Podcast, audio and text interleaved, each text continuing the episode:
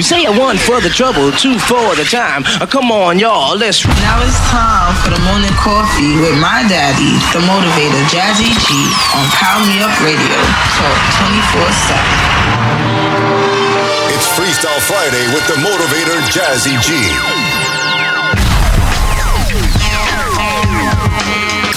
Morning Coffee with the motivator Jazzy G featuring Cheryl Starr. Cheryl Starr. Good morning, good morning, good morning, my soul motivators. Welcome to another exciting episode of Morning Coffee with yours truly, the motivator Jazzy G. Here on Power Me Up Radio Talk 24 7. The station with heart on iHeart. And today, beloveds, is Freestyle Friday. That's right, it's Freestyle Friday. It's that time to get up, get out, do what you gotta do. Let's have some fun today. It's all about the weekend shenanigans that's coming up. It's all about getting up, getting out, and making yourself happy today. We're gonna make today a fun day, a happy day. And the person by my side that always got some shenanigans going on. Yes, but make it happy, make it fun. She's the funny bone lady. She's the one, the only, the incomparable Cheryl oh. Starr. It's Cheryl Starr. Good morning, Jazzy G. Yes, indeed. Freestyle Friday, my favorite day of the week. Yes, Yes, let's indeed. do it. Yes, indeed. We're gonna have Twinkle, some fun. twinkle, my soul motivators. Yes, yes, yes. Let's get this party going. Let's get this party showing. Let's do it all in the man that's by our side. He is it off smooth operator. I call him the percolator now. You know what I'm saying? Get that He's coffee the brewing. himself. All right. hey, the master of keys, the one, the only DJ Nelson. The maestro. What up, Nelson? What up, Jazzy? Buenos dias, Nelson. Freestyle Friday, matchup King You. What's up, That's Cheryl? right, Set it that's off. right. Set morning. it off. Right. Remember that song? right. Set it up on your left, Here we y'all. go. Here we go. Set it off. Party time is party Let's time. get this party sir. started right. Word. That's right. That's right. That's Nelson right. doing his That's what thing. Freestyle Friday is all about. Soul have some motivators, we welcome to be here. We delighted. Hey, we want to hear from you. Hit us up. All right. Info at morningcoffee.chat. Info at morningcoffee.chat. Hey, hit us up. you know what I'm saying? We're gonna have some fun today. Hey, Star. Yes, yes. Let's let's get into some housekeeping today, because I know you got some juicy housekeeping. I know Yes. you do. Let's I know do you it. do. Let's so do let's it. do that. All right, let's get to some housekeeping. It's time to get to some housekeeping. All right, Star, what you got today and housekeeping on the Street Freestyle Friday? Well, I want to talk about a little history of ours. Um, you know, own the own network, Soul Motivators, uh, had a six part. It's still going on. A six part documentary series on rebuilding Wall Street, rebuilding Black Wall Street, actually. Okay, Black Wall Street. Right, Okay. Black Wall All right. Street. And Right. they have some of the great grands of the, the owners of property at that Right. time. And Tulsa, Oklahoma, you talking about, right? Tulsa, Tulsa, Oklahoma, Okay. where Black Wall Street was, and they're you know coming together. They've been working on this for a while, and I know some of y'all probably seen it on OWN because it aired uh, Friday, October sixth, so it aired you know last week, Right. right? And so this week it, it comes on the OWN network at eight eight p.m. every Friday. So it's a six part docu series, and it's hosted by our own Morris Chestnut. We all love Morris Chestnut over here, you know, Yes, boys in the hood, Ricky. Yeah, ladies go crazy, but he fine. That's Oh yeah, Morris Chestnut. Oh man, oh man, happily married man, happily married man. He's definitely a, a, a good catch, good catch. Um, but we're excited to announce that he was chosen to attend the Black Wealth Summit this year, and he's going to discuss his venture and findings while hosting the uh, rebuilding Black Wall Street because he took a he took a special interest in it, even though he's hosting the show and going over it. But he got to know some of the families and you know the grands and and, and you know the pred- the ancestors that.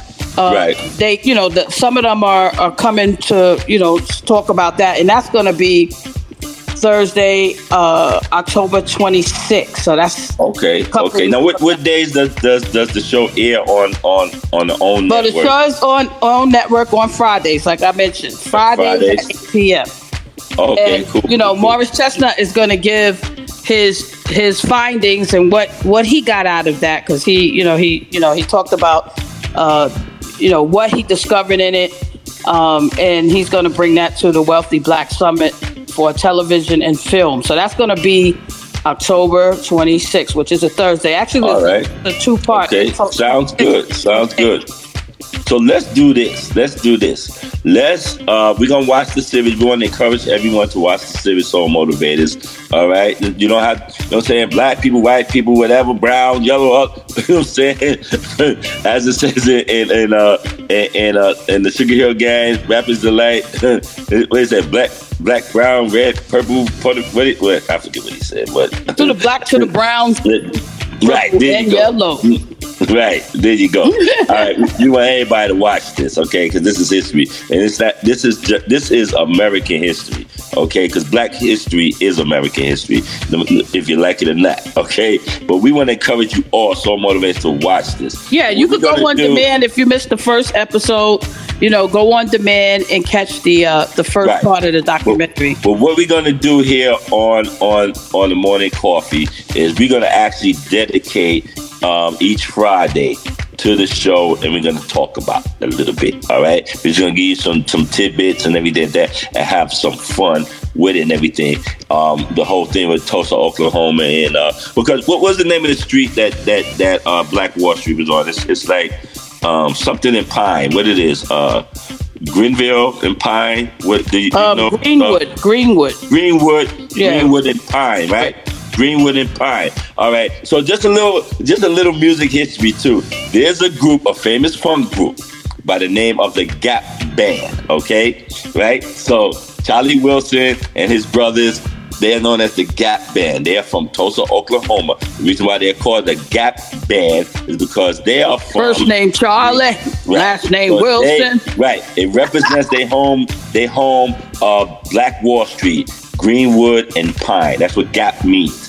Greenwood and Pine. That's what Gap Band means. All right. So that's a little trivia for y'all, so you know. And, and hopefully we can get Charlie Wilson up here, something like that, and talk and talk about it and everything like that. That'd be so cool. You know what I'm saying? So we'll work on that. Our, our crew will work on that. So so I love you that. I love that Charlie. Wilson album when he did the comeback with R. Kelly produced. Hey Yeah, yeah. girl, how you doing? Yeah, hey, First Uncle name Charlie. is the man. Last y'all. Name he Wilson. was- He was, on the boat. He was on the the Right, he was on um, your- your- cruise. right, Charlie exactly. Wilson is the man. Is the man. Is Yes. the man. Oh my God, he brought down the house. You hear what I say? He, he got. He's another one that got a lot of hits. Got a Oh, lot man. of hits. Yeah, but hey, I just got word the next uh the the cruise, the Tom Joyner cruise for 2024. That's happening in May 2024. It um they have an Earth, Wind and Fire. The first first group that they announced is Earth, Wind and Fire, y'all. And they going to they going to the Dominican Republic. They're going to uh uh, I think Dominican Republic, Puerto Rico, and uh, uh, what's Don't say Haiti. No, I think it is Haiti. Oh, I think it is Haiti. Why you say don't say Haiti? No, it's Domin. I, but I think it's Haiti, Dominican. No, I think it might be Cuba.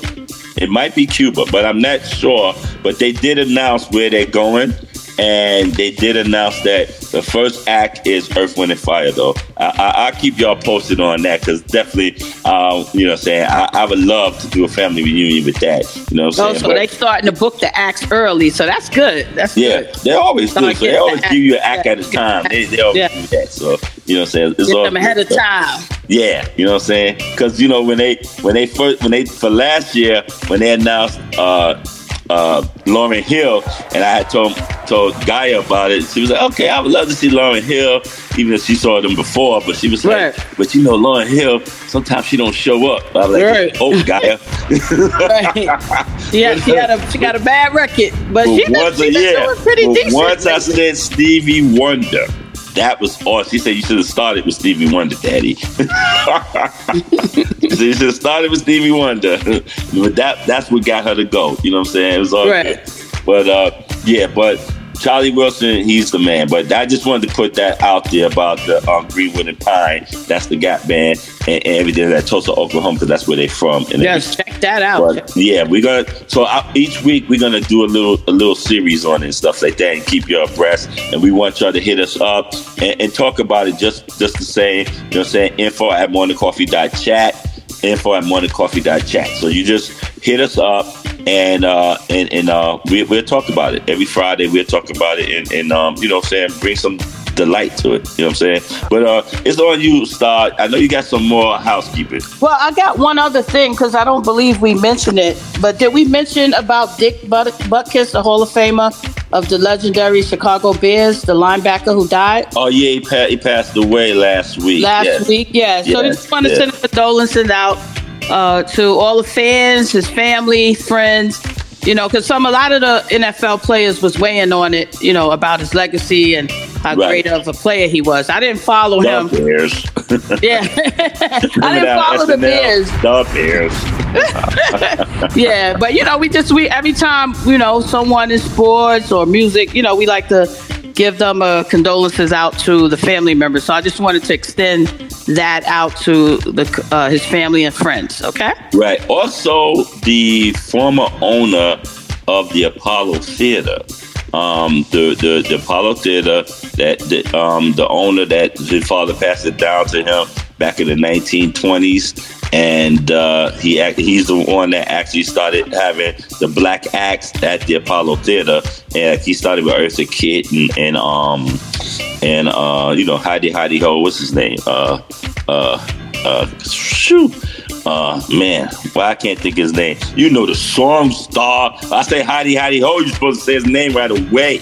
No, Cab Calloway. oh. Cab Calloway. Oh, Cab Come Calloway. man. You such a- Yeah, man, you slow, yeah. girl. You slow. But, Yeah, but I- I was, uh, but yeah, but but but um, he, he had passed away too. The, the the the original owner of the Apollo Theater that Mm. actually started bringing black acts to the Apollo Theater. Um, he he just passed away too last week, so we're gonna give honor to him too. I, I, his name slips my mind. I'm sorry. I'm so sorry, but uh, let's let's give honor to that too because he started something that he started a trend that you know saying just took off from there. You know what I'm Right. saying? And- and- yeah, no turning back. Even you performed at the Apollo Theater. A you know what few saying? times. I said, that's what I'm saying. I, I I hosted shows at the Apollo Theater. You know what I'm saying? Me and Chuck Chillout, we used to host a um, it was like a hip hop night, a rap night, or something like that. Yes, it was like indeed. every Monday or something like that. It was for one summer. We used to host shows there at the Apollo Theater. So it, it's, it's a remarkable place. It's a it's a, a it's a place of, of this magical energy, man. When you're on that stage, you can feel the ancestry ancestry of the Apollo Theater when you're on that Yes, stage. yes, It's- indeed. it's, indeed. it's it's incredible. It's definitely incredible. You know what I'm saying? But that's, And you that's know, one of the shows when I when I perform one of my songs, I seen it from my window because you know I've done Showtime at the Apollo twice. Right. But when I performed at the Apollo, when WBLS invited me, when I had that, remember that when they had to make it or break it? break it or break it. Yeah. I performed my song called "I Seen It From My Window," and um, we didn't know at the time because Rev Rev was you know backstage because Rev was my hype man, and Right. he was reminding me because I got that spot with Lords of the Underground. Remember that group, Chief Yeah. Rocker? Yeah. But uh, Biggie actually performed after that. Biggie and Diddy was there when when Puffy was bringing out. They wasn't even out yet. Right. So when Rap was like, "Remember Biggie and um came on after you," and I was like, "I don't remember," because you know when you're a performer, you usually go on and then you go backstage. You don't really know who's on after you like that, unless you're in the audience. Because when I finished performing, I went backstage. yeah, you go back downstairs. Yeah, yeah, and the you you monitor, yeah, you don't get to watch the show. Yeah, you yeah. you can you can see it if you in the dressing room and you see. Well, yeah, because they have the monitor. They Right, right. In, the, in the waiting room, they have the monitor down. It's downstairs. You can watch it from the monitor. Right. So I didn't even know that Biggie, Notorious B.I.G. and Diddy and them came on and they did that party in BS. That that Yeah, yeah, yeah. party in Boo. Uh, uh, yep. And yep. I didn't even realize that. So Rev was like, you know, that was them that went on. I was like, what? Because that was a historical moment. You know what I mean? So Yeah, I, you so know, cool. it's like it's yeah, it's, it's cool to to to know that information. You know, because I was I was oblivious to who. All I knew was Lords of the Underground. That's who we were coming on stage uh, Yeah. open up for, and you know they were popular at that time as well. Man, I'm gonna tell you, man, that those Wednesday nights, Apollo Amateur Night, that's a rough crowd, bro. That is a rough crowd. Yeah, this wasn't Wait. amateur night. This was I just know. a WBLS. Yeah, performance. that's all right. I know. Yeah, the thing Yeah. that we used to Yeah, do. the amateur night I is used to definitely rough. WBLS. Yeah, we used to do that. To host those shows. It was fun. Yes. fun. It was rap. You know what I'm saying? Nothing but rap artists and stuff like that. But Right. yeah, it's it's. But I'm just saying, being there on amateur night and just checking that out. And I I used to hang out backstage. I used to hang out in the in the in the uh the, whatever it's called the green room, but it was like big and it, Right, right. it had all the acts waiting to go on, and you had the screen and everything. Right. And then they tell the next act to go up, like you're next. Oh, sorry, you're next. You know what I'm saying? And then uh, and they used to remind them, don't forget to rub the, the log. You know, they used to Right. tell them that too. Yep. don't forget to rub the log. That's why they got on a lot of people too. They didn't rub the log because you know the the the, the uh, stage hand would actually tell them the stage manager. They still got that. They know, still they have them the telling them that. They would tell the actors, don't forget to rub the log. Yep, yep, they still do that. Because when I was there not too long ago, um, because I'm with the musicians union, I was there not too long ago with the uh, with the band. Yeah. And you know, right now the comedian Capone, you know, your guy that used to be Right. D Capone, he's hosting that. So uh, the first time I went, I did my comedy. Second time I went as a representative with the union. And uh, they had everybody backstage online, and every every time somebody was next, they said, "Don't forget to to rub the." yeah. Yep. So I said, "Oh wow!" they got to remind them verbally because there was a lady there. She'd been there for years because she re- she remembered me when I came to do the uh, comedy. Or she was like, "Oh, I remember you. You're the girl with the with the X-rated comedy." because you know when I did my comedy. Of course, I didn't win because you know the Apollo is like you know PG Yeah, friendly, especially if you want to get on the sh- if you want to get on television. Yeah. can't curse and you can't say any you know any X-rated jokes or Yeah, anything like that. yeah. And you know I had I had already had my set together because the lady was asking me afterwards. She said, "They, you know, the judges said you were great, but you know, do you have like?" Because she she wanted me to come back and redo it because she she thought I was really good and funny, but she was like, "Do you have any clean comedy?" Because Yeah. I could put you back on a you know. But comedians usually don't win the Apollo. They they're geared to uh, pick the singers there. You know. Yeah, yeah. So yeah. comedy is just an extra It's- entertainment. It's hard. It's hard Yeah, for comedians to hard. make it through. You know what Yes, I'm saying? Yes. You know what I'm saying? You Yeah. know how many oh yeah, because you hear the stories. Yes. that's been booed on the Apollo they Right, right. Famous right now. Oh man, you know what I'm saying? Yeah, Even because I- I remember- how when Yes, him, that's what I was getting ready to say. and and uh, Jamie Foxx. and, and yeah, and, and how they got booed. They got booed before him. they yeah. got booed. Yeah, And then he didn't get booed. Yeah, he Yeah. tells that story. Right, because he told the joke. He told the joke about Mitch Green, and we go over there because Mitch Green was from Harlem, matter of fact. So we say so, but we all know about when Mike Tyson punched Mitch Green in the eye. Right, Mitch Green. Right, right. That was that. that. was hilarious. though. that joke was hilarious. And that happened in Harlem, right? That happened Yeah. near Dapper Dan. It had happened at Dapper Dan. Yep, and that and that made it so relatable to us in the audience. Right, right. He said something that was so relatable to us, but it was famous because it's Mike Tyson Right. and Mitch Green. But it's so Harlem. It happened in Harlem. You know what I'm saying? And, and the whole Harlem scene.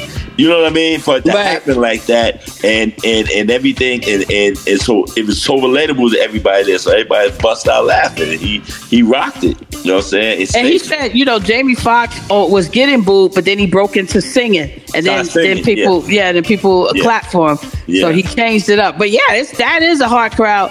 And the funny thing is, like, I was in the audience plenty of times, and you know they plan to boo you. Sometimes they don't even really listen to you. They be they be ready to boo you. I'm like, soon as they, soon as the I next know. person come on, Something let's that- start booing. I've heard them say that. That's why I was like, oh my God, they they just it's like they call up their girlfriends. You what you doing Wednesday? You coming to because we got it. you got your voice ready, girl. I got my You voice ready. Yeah, Yeah. we going to boo everybody. and It it's be sad like because that. you you really gotta work. Like you said, that is probably like the hardest crowd because you Oh, can be. and you bet- Can you imagine how many good people? because you know they tape about three shows in a day. So Right, and right. They, and they move the audience around. So you know if you started at the top tier, they bring you down. Then if you're the the bottom tier, they move you up. So they move the crowd around. That's how they do it, y'all. I, we just give. I, I gotta give some of it away, but it's all good. So, but so uh, and and they may I, they may still do it the same way they used to do it back in the day. So so what happens is by the time the third show is around, a lot of people are a little bit restless too. They tired, yeah. They tired, but they it's the Apollo. You know what I'm saying? So you got to be good at, at, at you know, say amateur night because it's You like Boo City now, right? It's Boo City. You Mm-hmm. better be good. You better be good because it's like, yo, you better not come whack, and you better not, you better hit that first note right. That's true. Yeah, especially when when you got a song that you, there's a high note. Like, don't come there doing Whitney or or or singers with like Angela Lord. Winbush back then. Yeah, like, yeah. when they come there, you have to hit those notes because if you if you crack, you're in Yep. trouble. You Yep. know, anybody Yep. with a high pitched voice, oh man, Yep, you better be on point. And, You uh, and the other thing is, the other thing is too that you you gotta be relatable to that audience. You can't come there and you like from, you know, say you from mm, Mississippi Mid Crit somewhere, and you come in with that Mississippi Mid Crit type of uh, attitude or, or flavor. It's not gonna work. So you from some, you know what I'm saying, whatever wherever the hell Minnesota. Don't come with that whatever the hell Minnesota type of vibe because it's not gonna work in Harlem. It just doesn't work. You know what I'm saying? You are in Rome now, so you have to act like a Roman. You know what I'm saying? Harlem is Rome. you know Right, what I'm saying? Harlem right. is the Rome of America. And when you in Harlem, you are in Rome now. You know what I'm Right. saying? And you better become a Roman. you know what I'm saying? That's just how Harlemites are. That's how they are. That's why. Though. That's why when, when gentrification in Harlem now and everything, and all the, the, the what we call yuppies back in the day. They thought they could still be yuppies in Harlem. They Right. it the most difficult time till they've been in Harlem now 10, 10, 10 years plus now, and they find it the most difficult time in Harlem because they thought they could bring that yuppiness, that gentrification yuppiness that they take at other places, and they can't bring it to Harlem. Till they find it the hardest, hardest time just walking up and down 125th Street trying to be gentrified. It doesn't work because Right. when you in Harlem, you are now in Rome. You now must become a Roman. That's just how it is. That's how are. And they tried to change the name of Harlem and call it call it Soha or something like that. Remember that? They tried to do something like that and give it some name like Soha and all that stuff. Oh, yeah. Black people didn't want to tell everybody else they live in Harlem. I live in Soha. Oh. Man, Harlemites killed that real quick. They killed that Oh. real quick. They made videos, they made songs, everything to kill it. kill it real quick. Because again, you're not coming here to Harlem to conquer. You coming here to Harlem to be a Roman. That's just how You know is. what I noticed too when the when the when the performers like the singers. I'm not talking about the comedians because I like when they do all comedians because that's when we have a better chance to. Because when you mix the comedians with the singers, because you know the Apollo is known for picking singers because Right, of yeah. the great singers. So I was on a show that was mixed with singers, and the girl I was watching the strategy because I didn't go back to the dressing room when I was done. I stayed right backstage um, and and watched the show. And I knew this girl who was gonna win because people was, you know, like you said, you got to get the audience. She did Aretha Franklin, and when I was listening to all the songs, when when they have party songs and you could urge the crowd to get in it, like when, Yeah. when she do woo, what you want, woo. You know, the crowd yeah. automatically start clapping, and she's clapping while she's singing, and she be like, "Put your hands up." When you get, you gotta psych that crowd out because Yeah. everybody come there, they want to have a good time. And when you come in there talking about it's been so long, singing Anita Baker, people are sitting in their seats with nothing else to do. You get what I'm saying? So they gonna Yeah. boo you because Right. the girl who sung the Anita Baker "Been So Long," she sounded great, but they wasn't in the mood for that the type mood. of song. you You, know, so when the their girl came on with Aretha, it's not that that that girl was better, but she had the crowd. And and Capone was saying because we was back there, he was like, "She gonna win, she gonna win." Watch, watch, Yeah. because she started telling the crowd, "Put your hands up, what you want." You know, she Yeah. she was grooving, and the crowd every time respect, come on, people dance. That's a song that you ain't gonna never lose because Right. you get the crowd soon as whoop that that beat. You know, Yeah. everybody's ready Yeah. to party. So so it's a mastermind. I was like, oh, I see what's going on. You know, you can't come with the ballads and Got it. stuff unless Right. you are exceptionally great, like you said. Right. Like if you You have to. sound like Luther, Yes. if you do Luther. Oh, yeah, it was a guy there that did Luther. He was yeah, good. right. If you just good. doing Luther, you you can sing Yes. you just doing Luther, and you Exactly. can match him. You can match him. If you could, You know what I'm saying? woo, right, yeah. right. You can match him. Yeah, they Yeah. Those, those people went because because one of the guys that's that that's in Tyler Yeah. Perry. He was in one of Tyler Perry plays. He won on the Apollo. He won on on, on the Apollo and the Right. night, and he won like five nights in a row or something like that. He did, but he did Luther Vandross, and Right. I was there one of the nights. You know what I'm saying? So, and and he sounded like Luther. He does everything just like Luther. It was a guy there that did Luther, and you know your boy Capone. We was backstage. I mean, we was jazzy. We was cracking up. We was telling jokes. He talking about the guy. He was telling the girl that was going after him. He said, "You better offer him some chicken. You better offer him a bucket of chicken." like he go, he got this. You know, they was they was just back there clowning. Cause Yeah. that guy that did Luther, he was a big, you know, big guy, real big guy. And he was like, "See, y'all, he gonna win. He gonna win." But the girl who did Aretha won. Yep. Yeah, yeah, yeah. Uh, I mean, you, you have to play to the Apollo crowd. That's just how it is. Exactly. There's nowhere around it. That's your talent. Your talent is to play to that crowd. I don't care what's airing it. I don't care what show is on. I don't care what station is on. Yo, I don't care if your mama, you know what I'm saying, know you for singing whatever. You better play to that crowd and that crowd only. And that's just how it is. You are now in Rome. I'm telling you. they are Romans and you are now in Rome. That's how it works. Can you imagine some of the uh, people that you know, like, because like you said, they just come to boo you on purpose. But imagine some of the people that really, really could sing, and they get to the follow and they get booed. What do you think with that? That chick, 'cause people got to really be confident to keep going because sometimes the Apollo can shatter your careers. dreams. I, I've seen it cross careers. I know people that quit. Yeah, I know people that quit. I know people that quit. Yeah, I know people that got booed and, And then it changed though, right? Like, Yeah, oh and man. and they quit. They they Yeah, they yeah. was never the same. I know people that actually quit. I know people that didn't get booed off, but they didn't make it. Right, right. And, and they really didn't. They didn't take it any further. They you know what I'm saying? continue. Yeah, Right. they didn't continue their career the way they was Right. prior to the Apollo. You know what I'm saying? They Right. kind of like played it safe. Um, they may have did one recording and and that was it. And then they found the love of their life, got married, had children. That was it. You know what I'm saying? Was yeah. They went in a whole other different direction. Let me Yeah. try being a husband. Exactly. You know This might work out better for me. Right, exactly. I've, I've seen that happen. I literally seen that happen to people from the Apollo, you know what I'm saying, where it didn't work out for them and they, they moved on. And and they just moved on. And it's just, you know what I'm saying? We have countless people that became super. I mean, Lauryn Hill, if you look at hers, you know what I'm saying, you had she had half the crowd. Right. She didn't do that good on the follow, uh, but she didn't get booed, right? Right. She, where half the crowd was bored, half Right. the crowd she didn't get booed off though. She get booed off, Thing, right. Same thing with Jazmine Sullivan.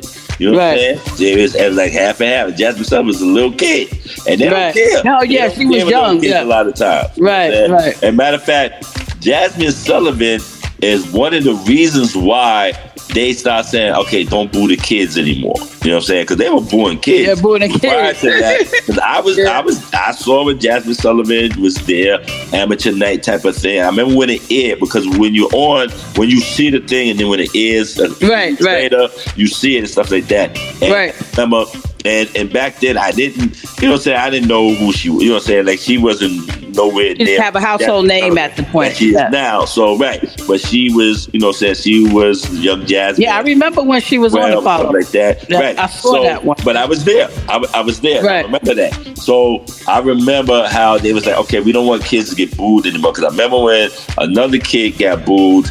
And and she, but her mother was just she wasn't thinking clear. This little girl, she sung like a song. This little girl could sing, and she sung like catch a falling star and put it in your pocket. You know that song? uh-huh. Something, something like that. I, I swear it was something like that. And I was like, this kid can sing though. Why would you have her sing something like that on your parlor stage? I was so mad at her mother, and her mother all in the screen looking at it, and so like, look at my baby type of thing. I was Right. mad. She came downstairs. So they didn't boo her. She got through her song and everything, but there, so many people was booing that they didn't they didn't yank her off or nothing like that. They didn't do the same Sandman to her, and and when she got downstairs, she just bust out crying. You know what I'm saying? And Right, like, right, it right, was, yeah. It was crazy for me because I was like, and I was mad at her mother. But I was, I was saying then, you know, and they was like, "Yo, because we can't have the kids get booed because I was- many I was kids are crying." the kids. Right. So, so they had the audience like, "Okay, don't boo the kids. Like, Right, don't right. boo the kids." And it was a funny thing. A, a lady that came on after, because that's why they stopped making the kids just the kids. Because they was putting the kids originally up against grown-ups and stuff like that. And then mm-hmm. when the kids were getting booed, what happened is the kids would come downstairs crying and all that stuff. They said, okay, we're gonna put the kids separate and it's Oh, gonna be the Lord. kids. That's why they started Apollo Kids. And and and then and then that way you can't boo the kids. They could just perform and everything like that. Because so many kids was crying, you know what I'm saying? And then and, and it was like it was it was like kind of crazy. And I remember a lady that went on after the, the, the young lady that had that catch a fall and start putting in your pocket song. So she was singing the gospel song. So they started booing her.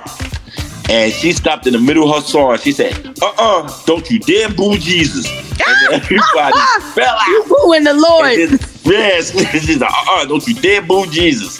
I'm saying, so everybody fell out, so they started applauding and everything like that. So when she came downstairs, we all started clapping for her, and she said, "That's right, don't you dare boo Jesus." You know what I'm saying? It was too funny.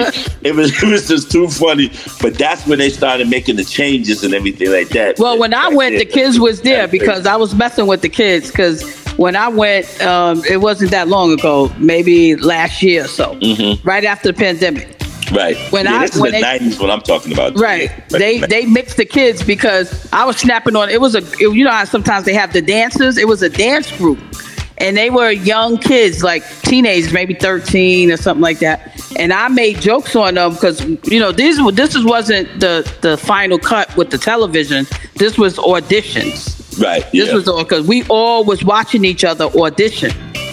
And uh, when the when the girls came on, I was like, it, "Excuse me, judges." I was like, "Are you getting? Are we getting any points off for the outfit? It's got holes in the tights because they had on these glitter tights." And I remember the people was like, "Cheryl, you messing with the kids?" And I said, "I'm messing with anybody who go up." up there because I I was joking on everybody who went up there just to have fun with the crowd because Yeah. we sitting there watching everybody and I remember when they you know you know the song that everybody sing I was born by the river Yeah, little, yeah, I said yeah. that I said that girl was born right at Harlem Hospital people was rolling and they was like the judges had to look at us and go like why y'all over there making noise but they was they was laughing at because I was getting on the kids. I was like, uh uh They were like, this is just an audition. You cracking on the kids. Yeah, you terrible. Uh, you Yeah, I didn't care. I was like, I'm going. I'm kids, coming after uh, everybody. Yeah, you coming at little kid self esteem. I'm telling you, that's why they had to make things different though back Right, then. right, that, right. That was the '90s. That was- That's why y'all y'all, y'all got uh, uh, the kids segment and stuff like that. So they changed things and everything, but it, they because they saw it was just too much. The kids was like Too much for them to handle. Oh man, was it? And that makes sense. You Oh, shouldn't mix oh kids my with God. adults. Yeah, that makes sense. You, they shouldn't mix it. Yeah, they shouldn't mix it because now, you know, if an adult is really good and they just feel sorry for a kid or they just want a kid to win, you know, to spare their feelings, then it's not going to be an even contest because Yeah. you don't want to boo the kids. You really Yeah. don't. You want to. Yeah. You want to build them up. You know, we can't. We can't change their whole life and go, oh, boo. And, you know, that's change their life.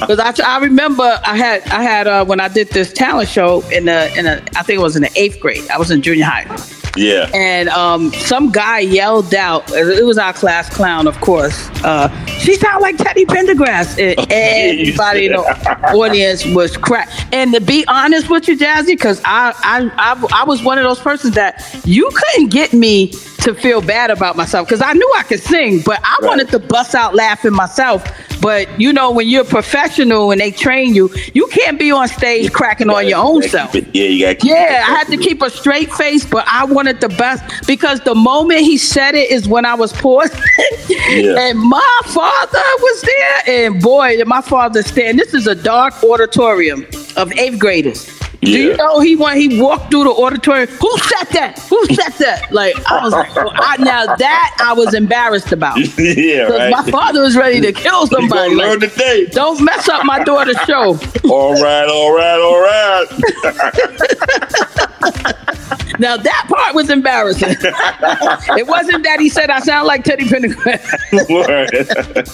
I was like, oh my god, I, I didn't hear the end of it. I didn't hear the end of it. They were like, and they called him the Candy Man because remember that remember that um horror movie? Yeah, like, yeah. oh, the Candy Man got up was gonna kill y'all.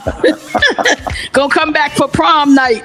I, I told you they used to call me Joe Jackson when, when guy in Nigeria used to this show in elementary school, and, and they had to do a dance in the microphone, and they tried to get them one microphone or something like that, and had them stand still and sing at the because the chord wasn't long enough. To say, okay, yes, I said, uh, uh I went up there, and Deb sent me up there, and she was like, all right, fix that, Jazz, go fix that, and I said, oh, I said, no, they have to, they have a dance routine, so they have to, they can just pass each other the mic, you know what I'm saying? They can do that, and I said, and, I, and, and then I said, oh, he said, okay, and Mr. Robinson like, okay, Mr. Rainey, and, uh, and, and then. uh I said, "All right, girls, just pass each other the mic when y'all need to do it, but do your da- do your routine and everything like that."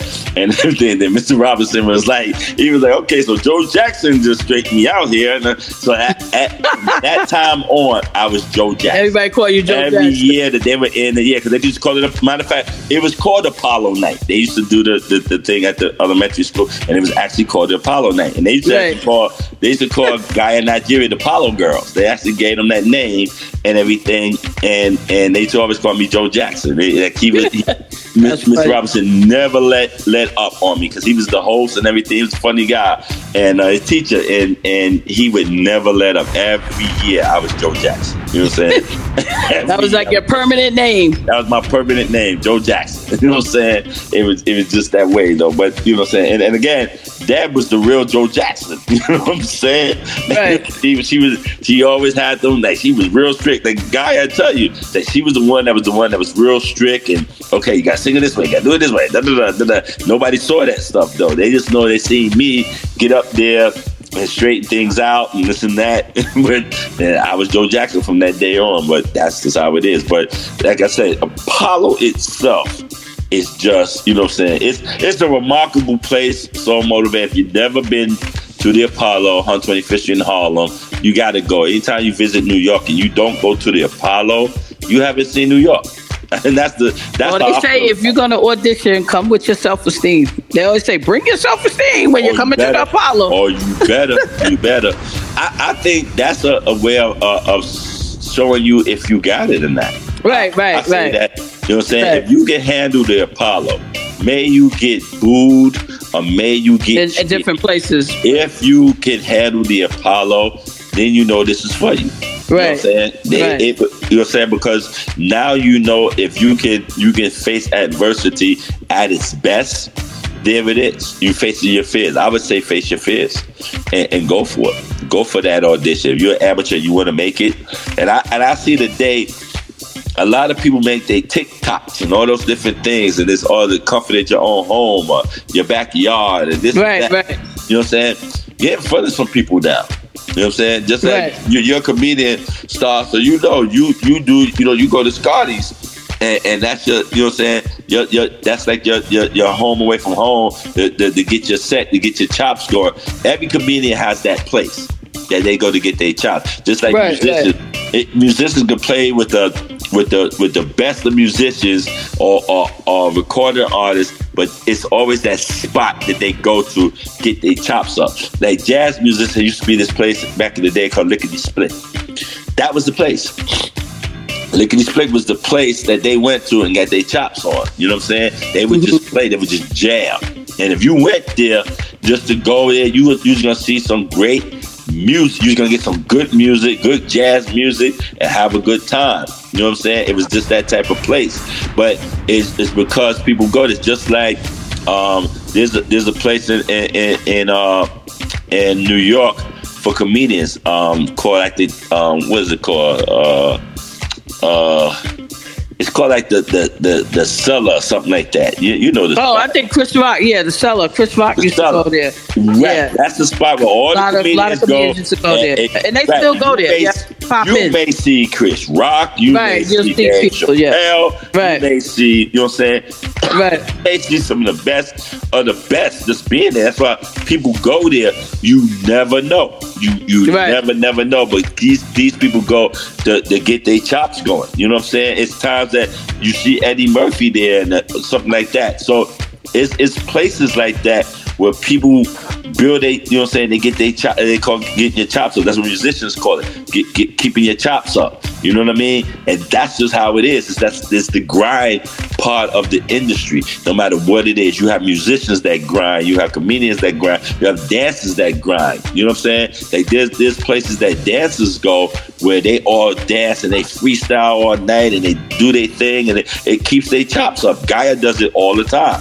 You know what I'm Right, right. They, they they they go to they take a course, they take a class, and then after the class, they all end up so it's like the spot, whatever the spot is. They all go to, they all dance, and they all have a good time, and they keep their chops up, and they, you know what I'm saying, they get their dancing thing going. You know what I'm saying, because they have their community. That's just how it is. And Yeah, you, a lot of the musicians, when I hang out with the musicians, a lot of them uh, tell me like Michael Jackson. A lot of the greats uh, did did some of their recording in um, the 48th Street Musician, the Right. club hall, because it was a studio in there, and uh, you know more of the jazz like Quentin Wynton Marsalis. right, yeah, Uh, a lot of them come there because it's it's their free. It's, it's, it's their place where they practice and they you know Keep a lot of uh, right. yeah a lot of them great uh, Yep.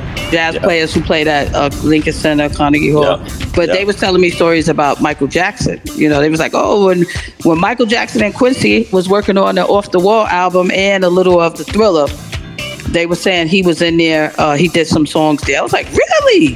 They was like, yep, he performed right in this booth. He sung That's, in what- it. that's what I'm saying. And that's what they do. You you have to is this it's just part of being an artist. And you have to keep your you'll say keep up what you're doing and make you better and greater. It's, it's the form of masterminding. It's a, it's a matter of keeping you um, well oiled, as they call it, well oiled machines. You become that well oiled machine. It's just like pickup games for basketball players that you'll find them at a certain court. You know what I'm saying? Like the ones that every summer you know you're gonna find on West 4th Street, you're gonna find some of the Yeah, best gonna find players out there yep. and be playing because that's where you keep your job. Up at Rucker, you know what I'm saying, on 55th Street in Harlem. Why you think that so many, you know what I'm saying, professionals played it and it has it has a reputation from the time Dr. J and all those guys Right, when they came there. Hawkins Yeah. and all those guys would play there. You know what I'm saying? Kareem Abdul-Jabbar when he was Lou Alcindor. You know what I'm saying? It, it just goes that far back because they have to play keeping their chops up. I remember Yeah. one time we were talking about one of the players, um, the the Knick, the, the young boy that's from Canada, um, Bar- uh, RJ Barrett. We were saying we were saying about him. Say, yo, he needs to stop playing on West He needs Boston. to go to He needs to stop Rucker. go to oh. Rucker. Stop playing, right? Get so he can have some more of that heart to him. You know what I'm saying? He needs to be a little more New York. So he needs to play some street ball. You know what I'm saying? Because he's he's Canadian. He needs to play some street ball. You know what I'm saying? And, and that would make the difference in his game.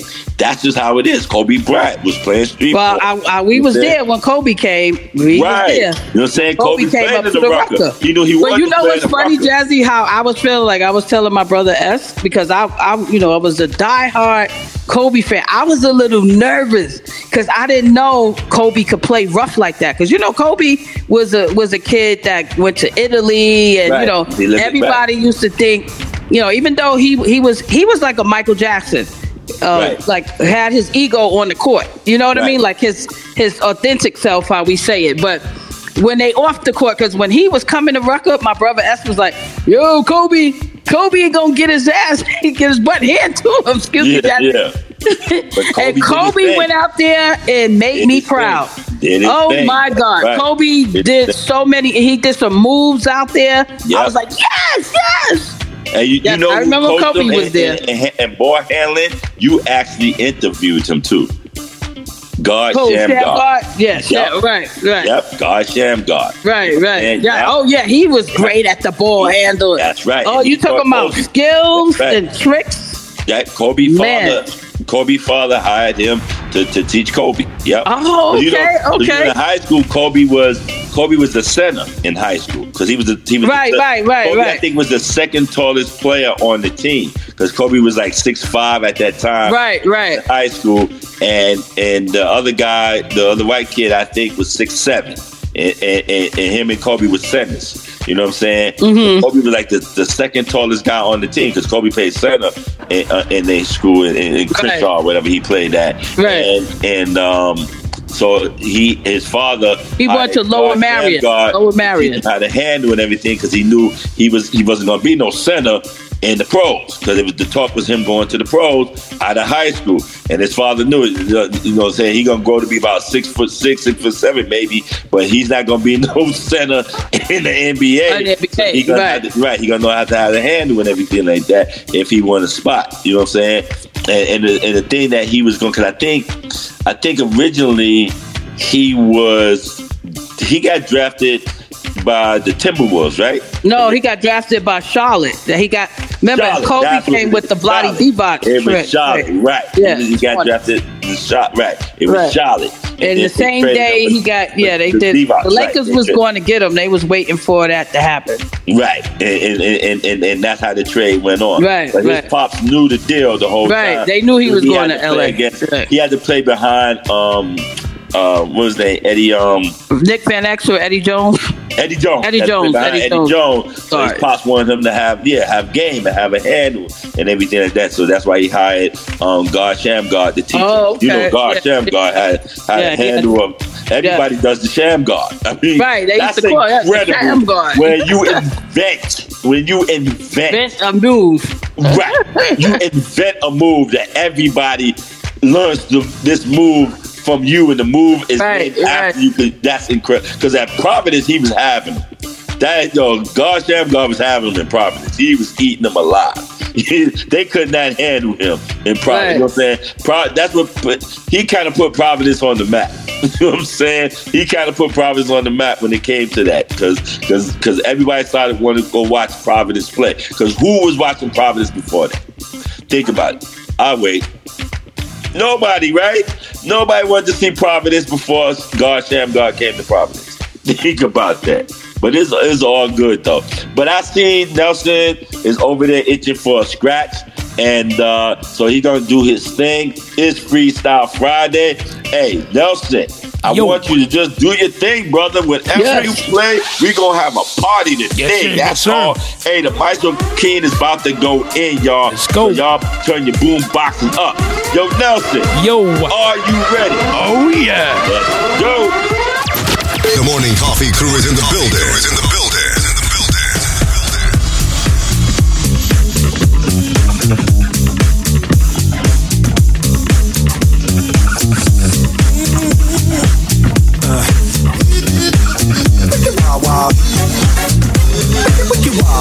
Wild.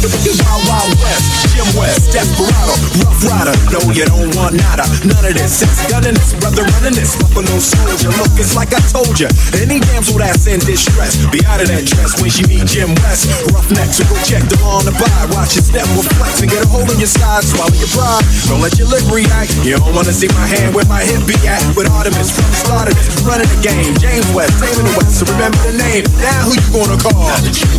Now who you gonna call? If you ever rip with. Either one of us, break out. Oh yeah.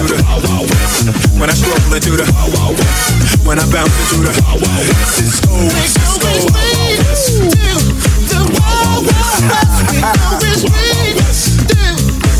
Now, now, now, now, once upon a time in the West, madman lost his damn mind in the West. Love less, getting never down, nothing less. Now I must put his behind to the test. Through the shadows, in the saddle, ready for battle. Bring all your poison, here come the poison. Behind my back, all everything you did, front and center. Now when you look back here, who that is? A mean brother, bad for your health, looking damn good. Know if I can say it myself. Told me Lawless is a madman, but I don't fear that. He got mad weapons too. Ain't trying to hear that. Trying to bring down me, the champion. When y'all clowns see that it can't be done. Understand me, son. I'm the slickest they is. I'm the quickest they is. Did I say I'm the slickest they is? So if you're walking after wrong trick, we coming. Don't be starting nothing. Me and my partner gonna test your chest, loveless. Can't stand the heat. Dig it out the wild. wild. When I roll into the when I blow into the when I bounce into the. Uh, uh, uh, uh, uh, uh, uh, uh,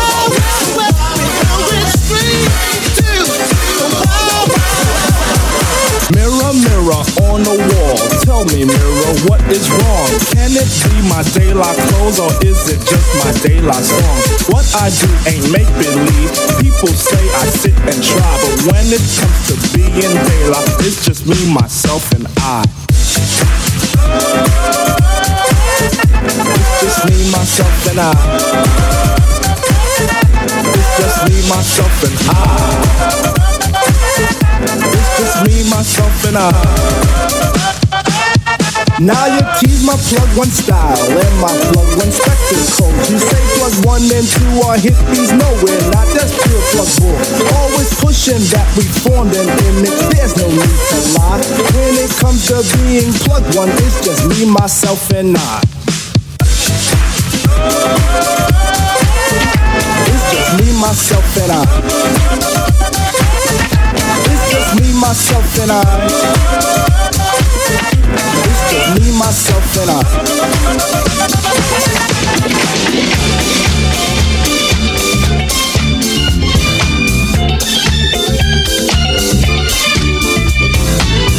Yo, this is Son of Bazerk, And I'm Half Pint from Son of Bazerk featuring No Self Control. and you're listening to DJ Nelson, the maestro, the Block Party Mix.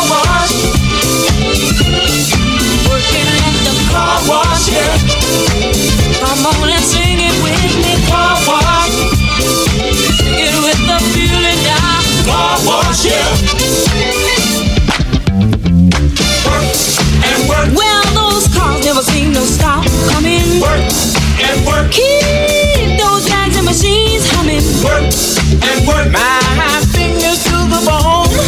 Work. I can't wait till it's Your car wash today.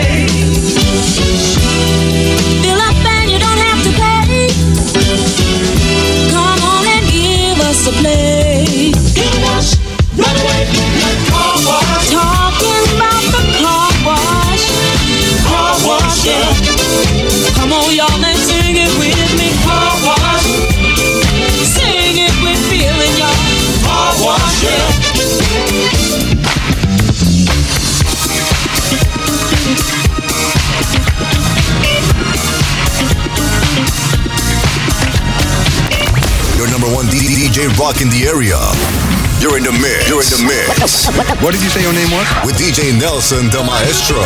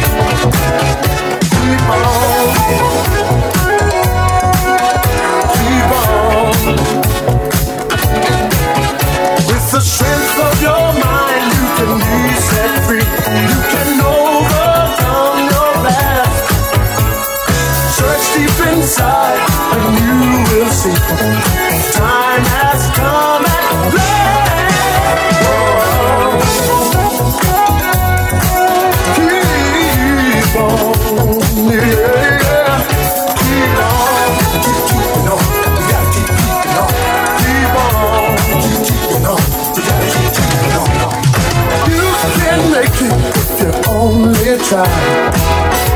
Stop reaching to your touch.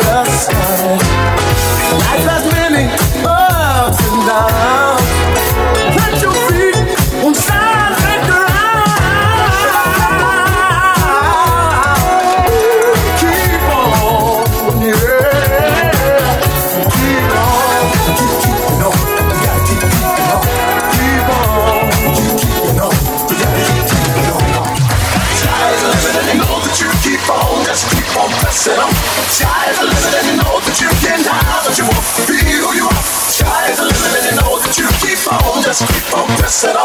Sky is the limit, and you know that you can have what you want. Be who you are. Sky is the limit, and you know that you keep on. Just keep on pressing on. Sky is the limit, and you know that you can have what you want. Be who you are. Sky is the limit, and you know that you keep on. Just keep on pressing on. Sky is the limit, and you know that you can have what you want. Be who you are. When I wake up in the morning.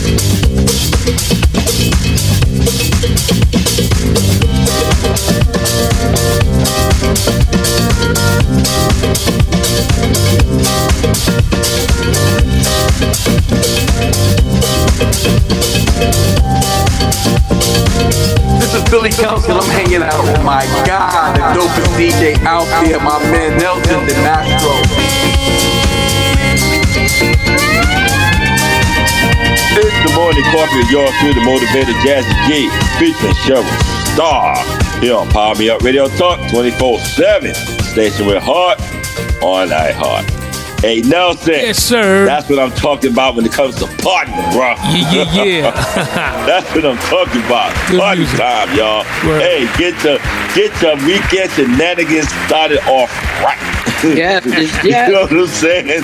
if you want your weekend to start right, man, that's what it's all about, man. Listen to the mo- listen to uh, DJ Nelson, the maestro, right there, boy. The maestro do his thing. Funky that's fresh. what I'm talking about, partying. Thank you, thank you, brother. Thank you, thank you. He's Appreciate doing it. his thing, y'all. Doing his Yes. thing. Yo, Mashup King is here. Yeah, yeah, yeah. That's right. Yo, it's all good, yo. Thank it's you, all brother. good. Thank you. Yo, Starr, Yes, yes. let's get to some thoughts of wisdom. All right, and let and let's uh keep it going after that, man. Some freestyle Friday stuff. Let's do it. Not You know, I'm on my tone low. Shout out to Tone Oak. Let's do it. Let's do it. All right, here she is. All right, so get your paper and your pen. So motivated because she's about to go in. It's Cheryl Starr with today's thoughts of wisdom. It's time for your thoughts of wisdom with Cheryl Starr. Thank you, Jazzy G. So, motivators, today's thoughts of wisdom is simple. You can be whatever you want to be, but you must first be willing to invest in yourself. Know your self worth. And what that means, so motivators, is you may go out there sharing your goals and sharing your plans with people, and they may not see your vision, right? It- believe in yourself, invest in yourself. You have to be willing to invest in yourself. And then other people may believe in you when they see it starts to work, but you can't go there dependent on other people to believe in you. I know we talk about the Apollo and performing and people getting booed and things like that, but with anything you do in life, you could be whatever you want to be, but you first must be willing to invest in yourself. We're our best investors, okay? Invest in yourself. Back to you, Jazzy G. Thank you, Starr, with today's thoughts of wisdom. You're woke.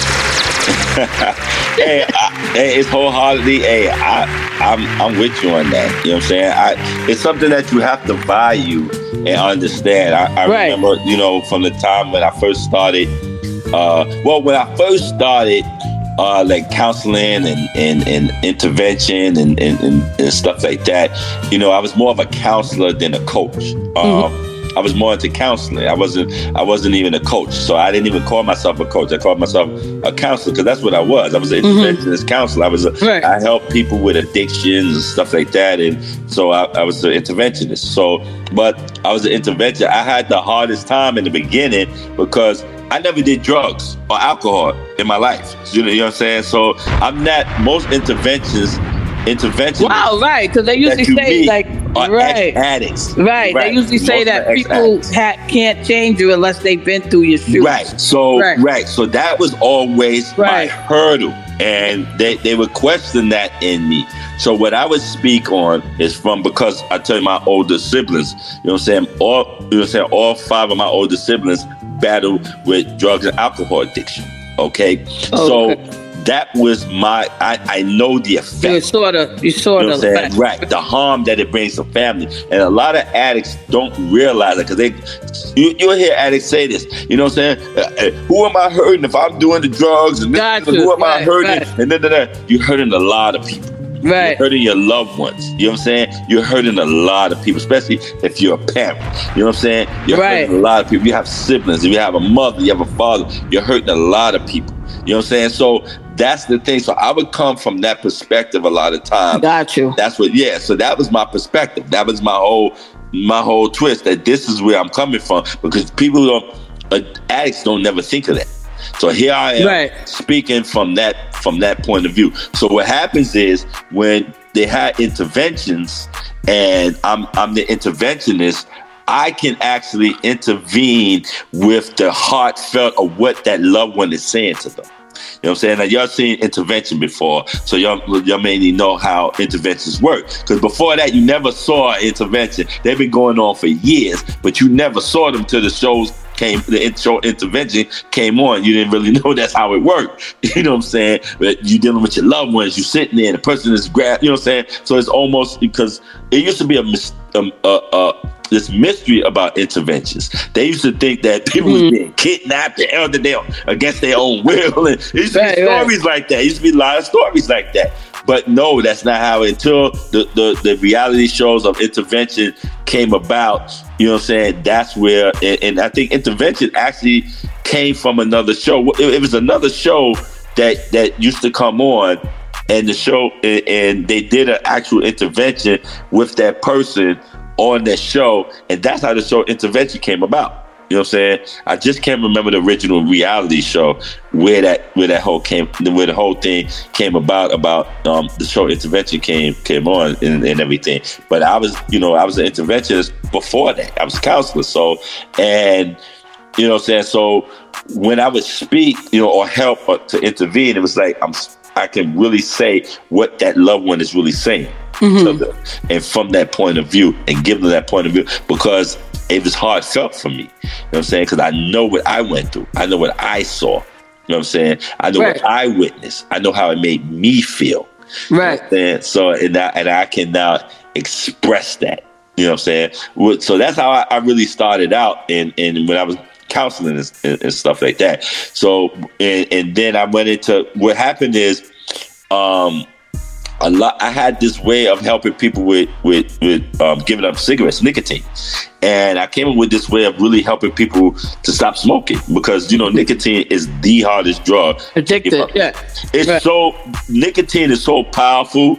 They really don't challenge nicotine. You know what I'm saying? If you ever notice, you Right, any it's so hard, any right. kind of anonymous program, you notice outside of it, folks are smoking. Yeah, you know what I'm saying? right, folks right. are smoking. They don't even touch it because nicotine is that is that powerful that to go up against. You know what I'm saying? And I felt I can challenge it.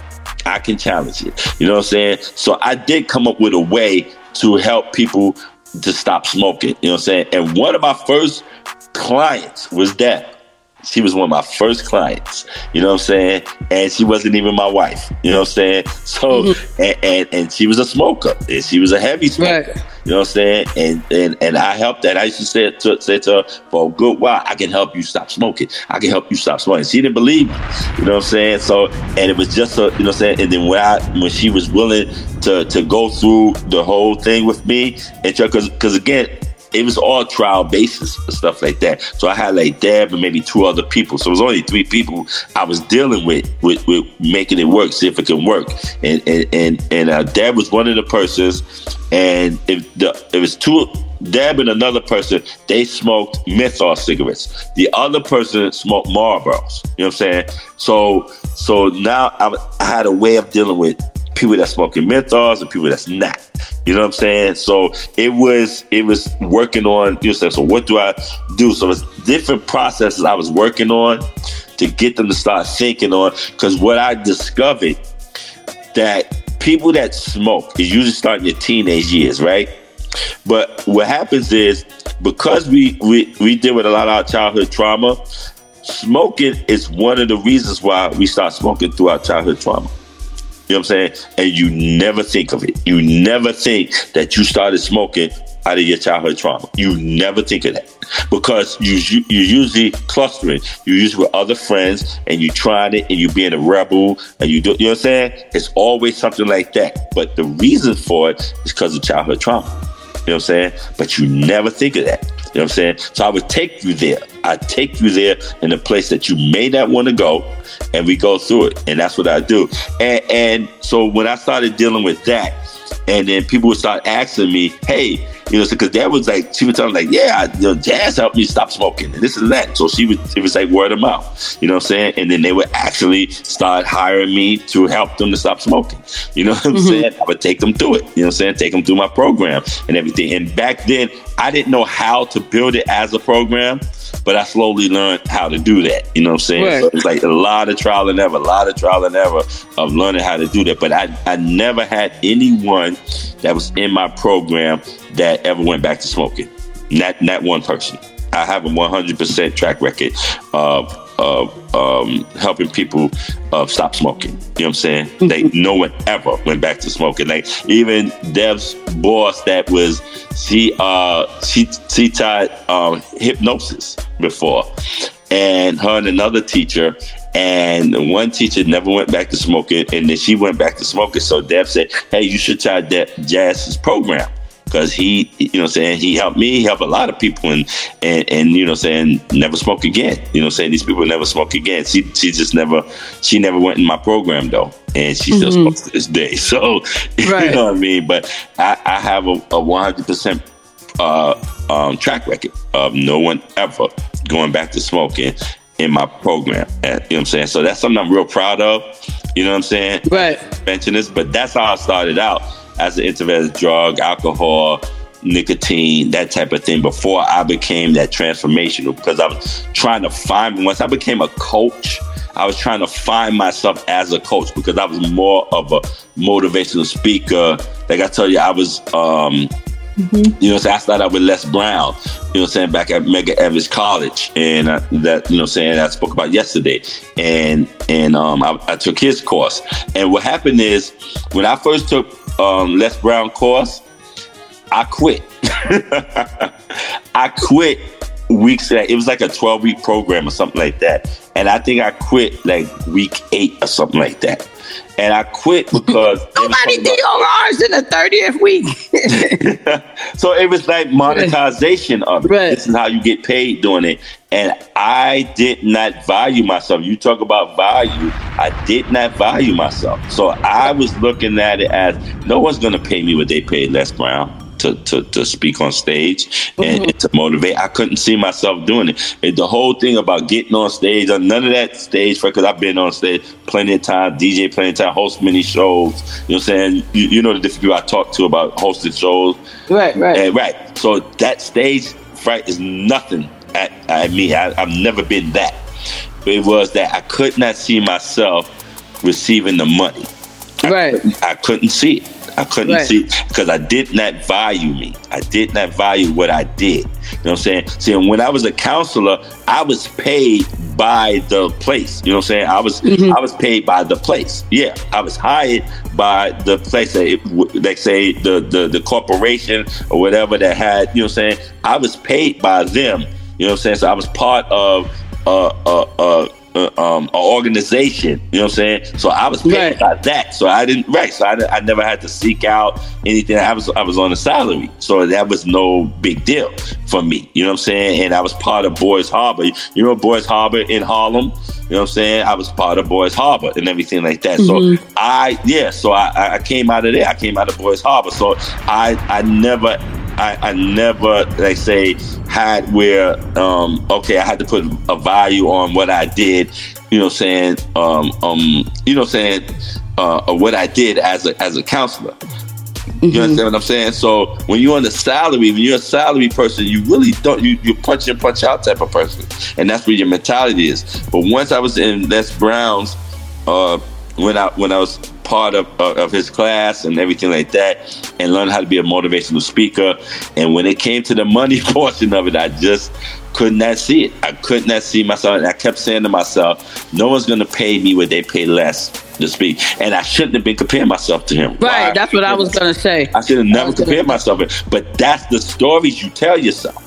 You know Right. what I'm saying? When you're in fear, you tell yourself stories. Right, you give fearful Saying- conversations Yeah, to yourself. right. Right. You, you start doubting, and that's where the, the the the imposter syndrome comes in. That's one of the reasons why I created this this whole course and the book and and, and the guide and everything like that for for overcoming imposter syndrome because I know how many how long I went through it. You know what I'm saying? You know what? Also, when you love something, like like for instance, when um when I started training, because I was I was I was the uh, lead organizer, I was the lead representative, and I had to train the organizers, I had to train the shop stewards because I started as a shop steward, and um.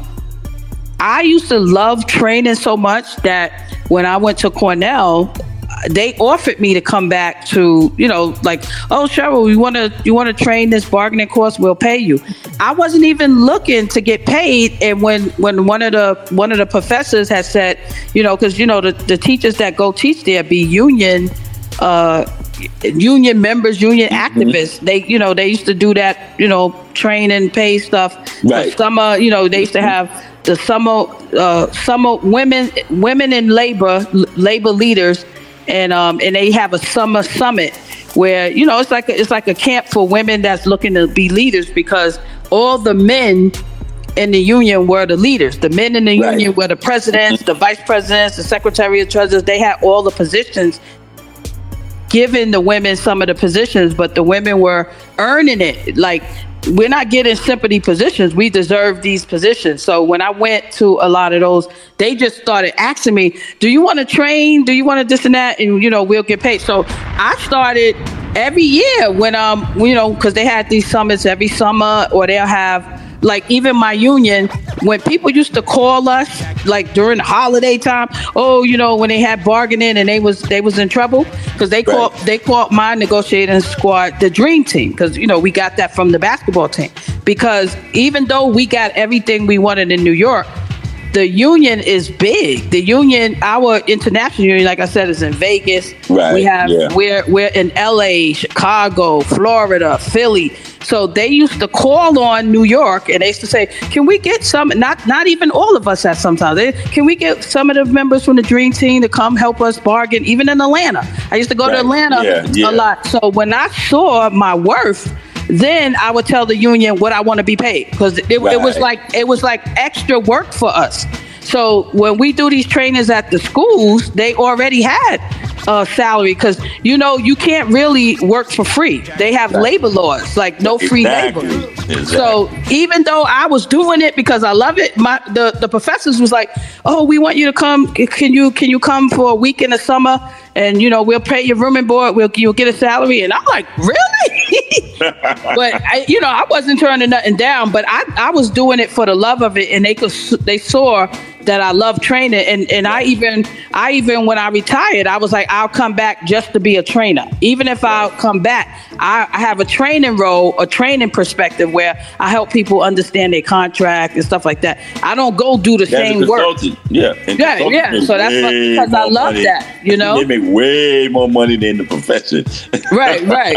So if you that's was what a I teacher told for them. I said- 25 years, Right. and, and you create a, a, a and you retire and you create a consultant a consultant, Consulting firm or something, yeah. teachers, you get paid way more money Right, as that right. consultant than you was as a teacher. And all you doing is whatever your experience is and your training is, you just putting it into a training format.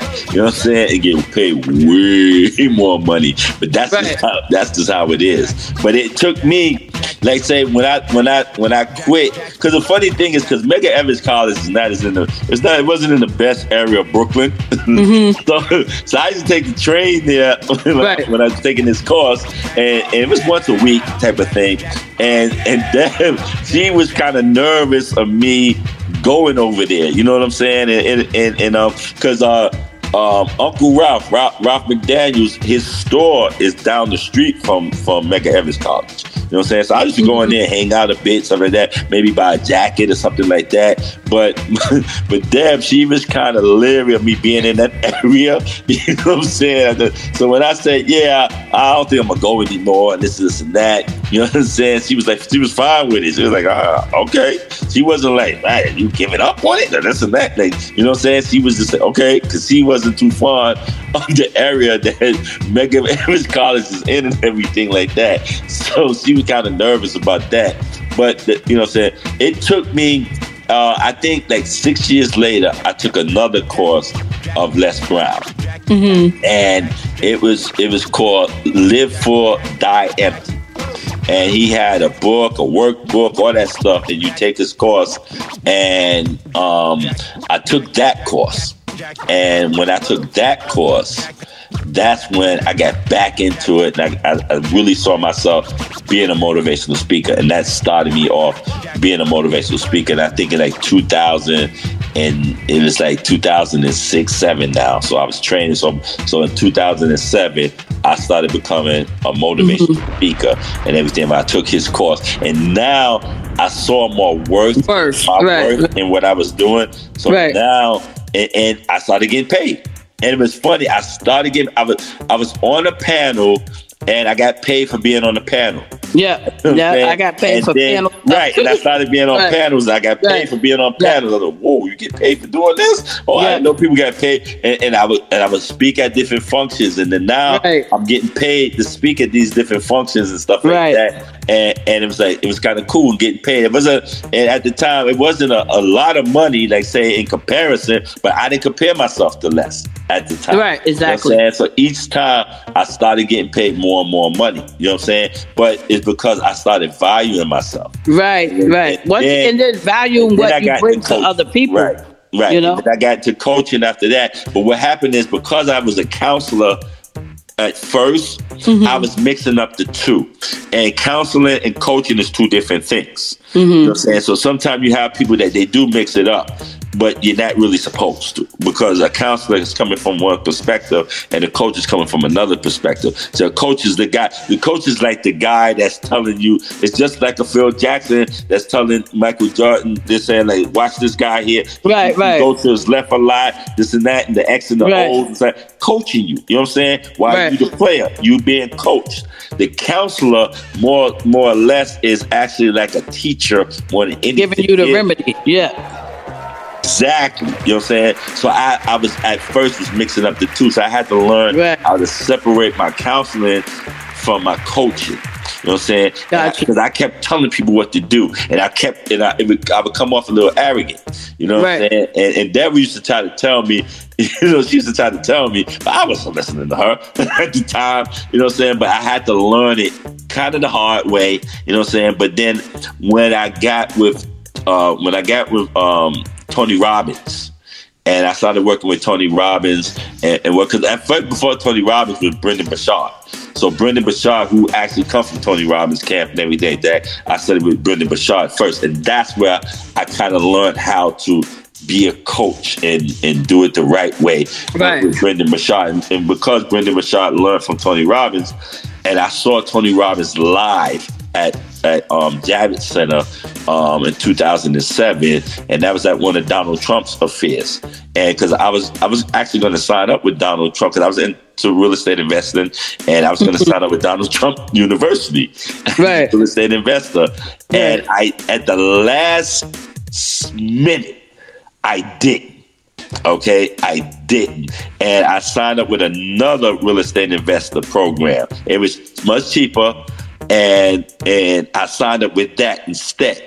And mm-hmm. when I signed up with that, that made the it, it- was like okay i'm so glad i did what i did because so you know you have that there's something told me not to do the because Yeah, right. Up getting sued for being a scammer with that with that real estate university thing. Donald Trump University with, with real estate investing. It turned out to be a scam. you know what I'm saying? So, but that's why you got to always listen to your first mind. You know what But, but that's when I was introduced to Tony Robbins, and I brought Tony Robbins had this. He had this uh, uh, set of um, um, it was like uh, net cassette tape. It was it was uh, uh, net DVDs, CDs set. It was like this twelve sets um, CD set, and I, I purchased that. I didn't buy his whole program. I purchased that. The- you know what I'm saying? Because they had everybody was selling something. Even George Foreman was there speaking, and it was a lot of people. Um, um, um, Chicken Soup for the Soul, all, all- those people, everybody was at that thing. You know what I'm saying? And at the end, Donald Trump spoke. But um, and then you got a free copy of his, one of his books at the time and everything. But um, so I signed up. I, I signed up for the real estate investment program um, that I signed up for. Not Donald Trump's, but another one. And um, and um, I, I brought um, Tony Robbins set, and I listened to that, and that kind of gave me an open clarity, and it did it helped me a whole lot. And I said, so when it, it talked about the the uh because you signed up and everything, you put your name and stuff. So now they sending you emails and they sending you stuff like that, and that's how I got introduced to um, Dr. Cloé Madanes. Okay, and that's how I got introduced to her and her program and everything because her program actually takes Tony Robbins sets to take Tony Robbins lessons and actually breaks them down. And she breaks them down from the prac- practical psychology of it, and then help you with the training like that, with um, as interventionist training, and and um, you know, so that's where I studied that, and that's where it took me to that level and everything. That's one thing led to another. You know what I'm saying? So it, it was kind of cool. And then I saw more volume what I was doing, and then I got deep into Brendon Burchard. And Brendon Burchard had asked us one time in the class, he was like, "Uh, what you charge? So we always tell him what we charge. You know what I'm saying? I think I was charging something like um, 120 $25 a session or something like that. You know what I'm saying? My coaching session. So, and so I was all proud of it. You know, I mm-hmm. was all proud because I used to be free before that. you know what I'm saying? So it was like 125 dollars an hour or something like that. So so I was all proud of it and everything like that. And he was like, okay, stop doing that. Just stop doing that. You don't charge by the hour, you this and that. So then he showed us how you build your program. You know what I'm saying? And that's how you charge by your program. And then it, it then it, it then it went up. And then like the program that I had was something like I think it was something like twelve hundred dollars. My program was like twelve hundred dollars in the beginning, or something like that. And then so you gradually go up and this and that. So what it is is that once I I, I speak and, and my whole thing is that I speak and that's how I was getting my clients. That was my funnel, getting my getting my dates of speaking on stage, and then I get funnel. Then uh, next thing you know, they're saying, okay, you need to write a book. Okay, you got to write a book. I was putting that off. you know what I'm saying? I was putting that. I wanted to write a book, but I was putting that off. You know what I'm saying? and my boy Tony Banks, he had written a few books, and he was like, "Jazz, you got to write a book, man. You got to write a book." Okay, I'll write a book. I'll write a book. Whatever. But all of steps, it off. they're And all then- a part of.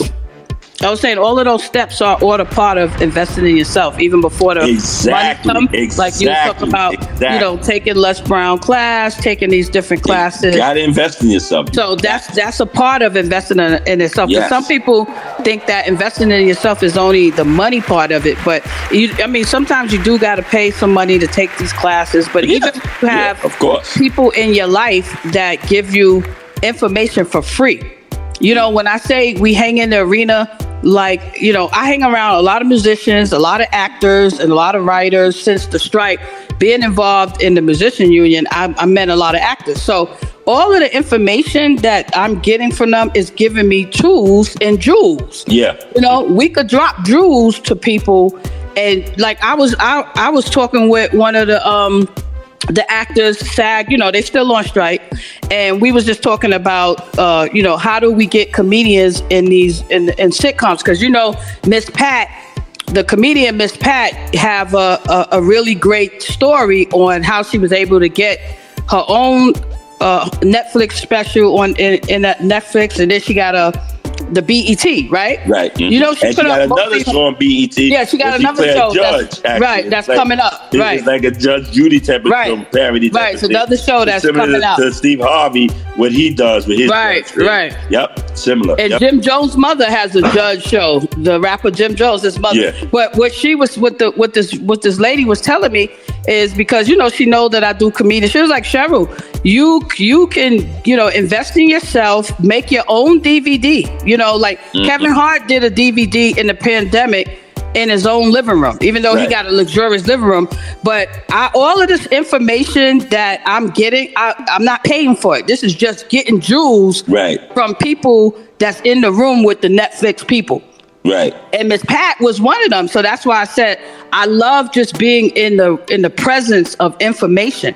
Yeah. Because you you can learn a lot of stuff for free if you put yourself in the arena of of that that company. Oh, you know? yes. And so that's why I said from all of those ideas that you know that I've gotten from the actors and, and stuff like that, and um, you know, even even this gentleman, he was like, whenever there's whenever there's a little extra role, because we're gonna call you, but you know, teaching me how because I want to be a SAG member, I want to get in SAG, you know. So Yeah. I want to get paid, but I'm I'll do it for free so I could get into the arena. Right, right. get what I'm saying? Yeah, I got you. I got you 100% because again, when I was when I was just 16, 17 years old and I was hanging around the radio station and I was hanging around all those guys and, and, and BLS and all that Right. stuff. I I mean the the the time that I spent there, the, the lessons that I learned from Exactly. from Man, from Ken Spider Webb, from from Frankie Crocker, from Mr. Magic. If those guys was to charge me for what they taught me, you know what I'm saying? It, it, you couldn't even put a price on it. You, Right, exactly. You could not put a price on it. I mean, I was 19 years old and get my FCC license. I never went to school for it. You know what I'm saying? And Yeah. back then you had to get an FCC and everything Right. like that. You know what I'm saying? I remember when Miss Jones and and and, and um and Monie Love they was talking about because they went through it together. And back then you still had to get the FCC, so they was getting their training. They had training for the FCC, Right. like that. So I was 19 years old getting the FCC, and I never went to school for broadcasting. You get what I'm saying? But the school that I went to, that School of Hard Knocks of broadcasting, was right there. WB. I went to the University of WBLS. You know what I'm Right. saying? That's where And- and that's that a was lot my of- school. Right, You know and that I'm was how a lot of people got their information. Like when they did those interns. Remember, Diddy did an intern with Andre Harrell. Andre Harrell uh, at, at, you know, at Uptown Records. That- right. A lot of a that- lot of people do the interns. Right, and Yep. so that's that's what basically we you know people was talking about. You know, bringing that back because a lot of times you know you could be you could create ideas because you know being a comedian and being a songwriter. I know how to write, uh, like I'm, uh, you know, I'm doing my novel. I know how to write screenplays and stuff like that. But uh, but I'm not being paid as a professional person. But I Right. can have a conversation with somebody who wrote a screenplay, and they might be like, "Oh, you know, I want to create this this funny character or whatever." Because I was just having conversations with them the other day on the strike line, and they was like, "Oh my God, you have so much multi, you're multi talented. You write songs, you do comedy, comedy, and you sing. Oh my God, you know." So they were saying you could write, you could write your whole, you could write your whole uh, screenplay yourself.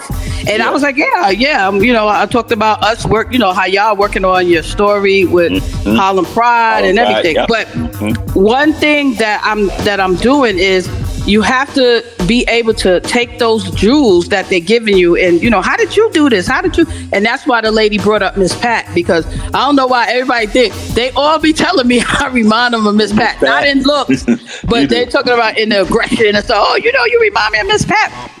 Yeah. you know, they was all saying, you know, you know, her story is basically she fund everything herself. So that's why I said we gotta invest in ourselves, but not just in money, but invest in learning about your Yes. craft and learning about what's the next step. Like, Yeah. how do I get better? Mm-hmm. Because there's never an end to getting better. Even when you know, you could always know more. You know, Yeah. some people get complacent, like, "Oh, I did this. get. I have yeah, a I friend did this. I don't way. have to He's keep going up." Right. He doesn't. He does not. He two two things he does not believe in that is dealing with is one is masterminding. The other thing that he Mhm. doesn't believe in is uh, self development. You talk self development to him, he he loses his mind. He don't he don't want to hear it. He think that you know what I'm saying people can make it on their own and all that. He has that mentality. You know what I'm saying? And it, it does not work for him. It, he always crash and burn or run into a wall. He's he has started his own businesses that they, they, they you know what I'm saying he started them. They started out great and they fell. And he cannot put his finger on why things fell for him. And then he and then he gives it up. Then he goes to the next idea because he comes up with ideas. He's an ideal person. You know what I'm saying? Right, so right. And, and what people call that uses pipe dreaming, but he's an ideal person. And, Right. and I don't call them pipe dreamers because you because you have ideas. That doesn't make you a pipe dreamer. It just makes Right. ideal. But what it is is that you have to learn how to business, make it into a business. Like right now, me being part of uh, Client Attraction University, one of the reasons why I, I'm I'm a student at Client Attraction University is because in my um, as a as a life coach.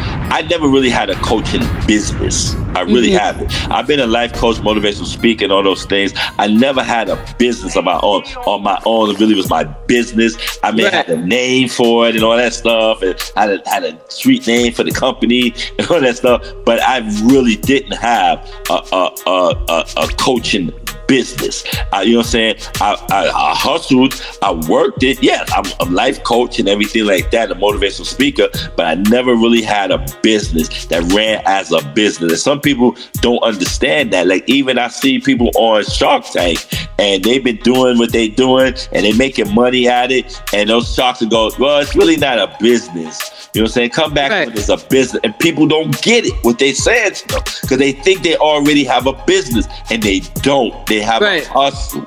They have a hustle and they think their hustle is a business. Mhm. No. You know what I'm saying? Right. It's no different than a doctor that has a doctor degree and he's going from patient to patient to patient. Doesn't mean that he has a doctor business. It doesn't Mhm. mean he's, his business is medicine. Doesn't mean he has a medicine business. It's a difference. And once you start learning that there's a difference, there's people that they don't get it.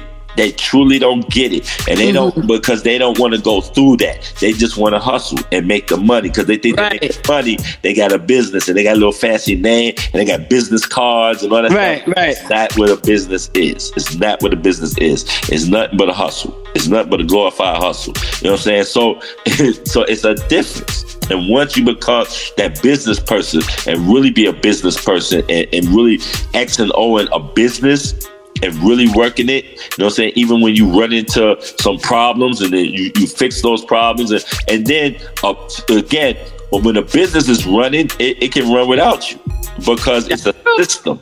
If you don't have a system, it's not a business. And that's that's and that's the thing about it. If it's not a, if there's no system, there's no business. So that's what people don't understand. They think mm-hmm. because they make it again, because they're making money. You know what I'm saying? They, they they have a business. No. If it doesn't have a system and it's not duplicated, it's not a business. All businesses have a system, or all businesses are duplicated, and all businesses has an end game. Okay, it has an end game to it. So that means either that business is gonna gonna scale or that business is going to be sold. You know what I'm saying? And mm-hmm. the problem in the Afri- African American community, we so hustle minded. You know what I'm saying? And that business minded because we one we skip over business psychology.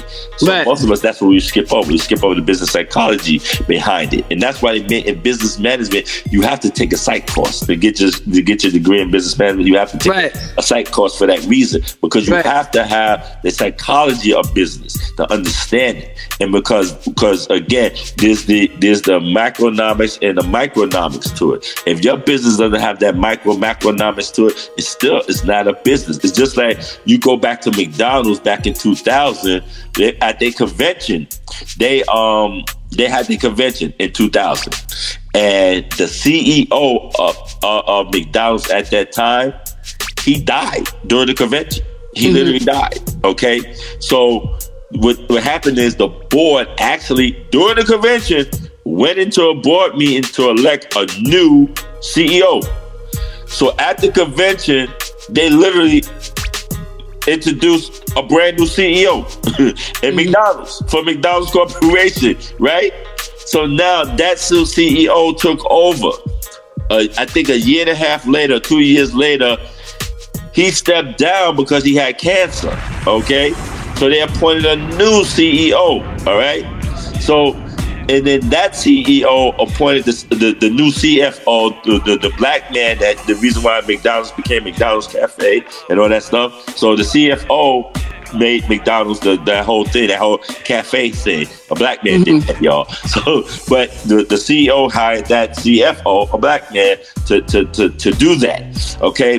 Now, none of nobody here that's, that's listening to me right now. I know, I know, and let's be honest, you didn't know that all happened between 2000 and 2003. None of y'all knew that that happened at McDonald's. You know what I'm saying? It wasn't big news. It wasn't none of that. You know what I'm saying? We don't even know those people's name, but McDonald's kept running. You can still get your Big Mac.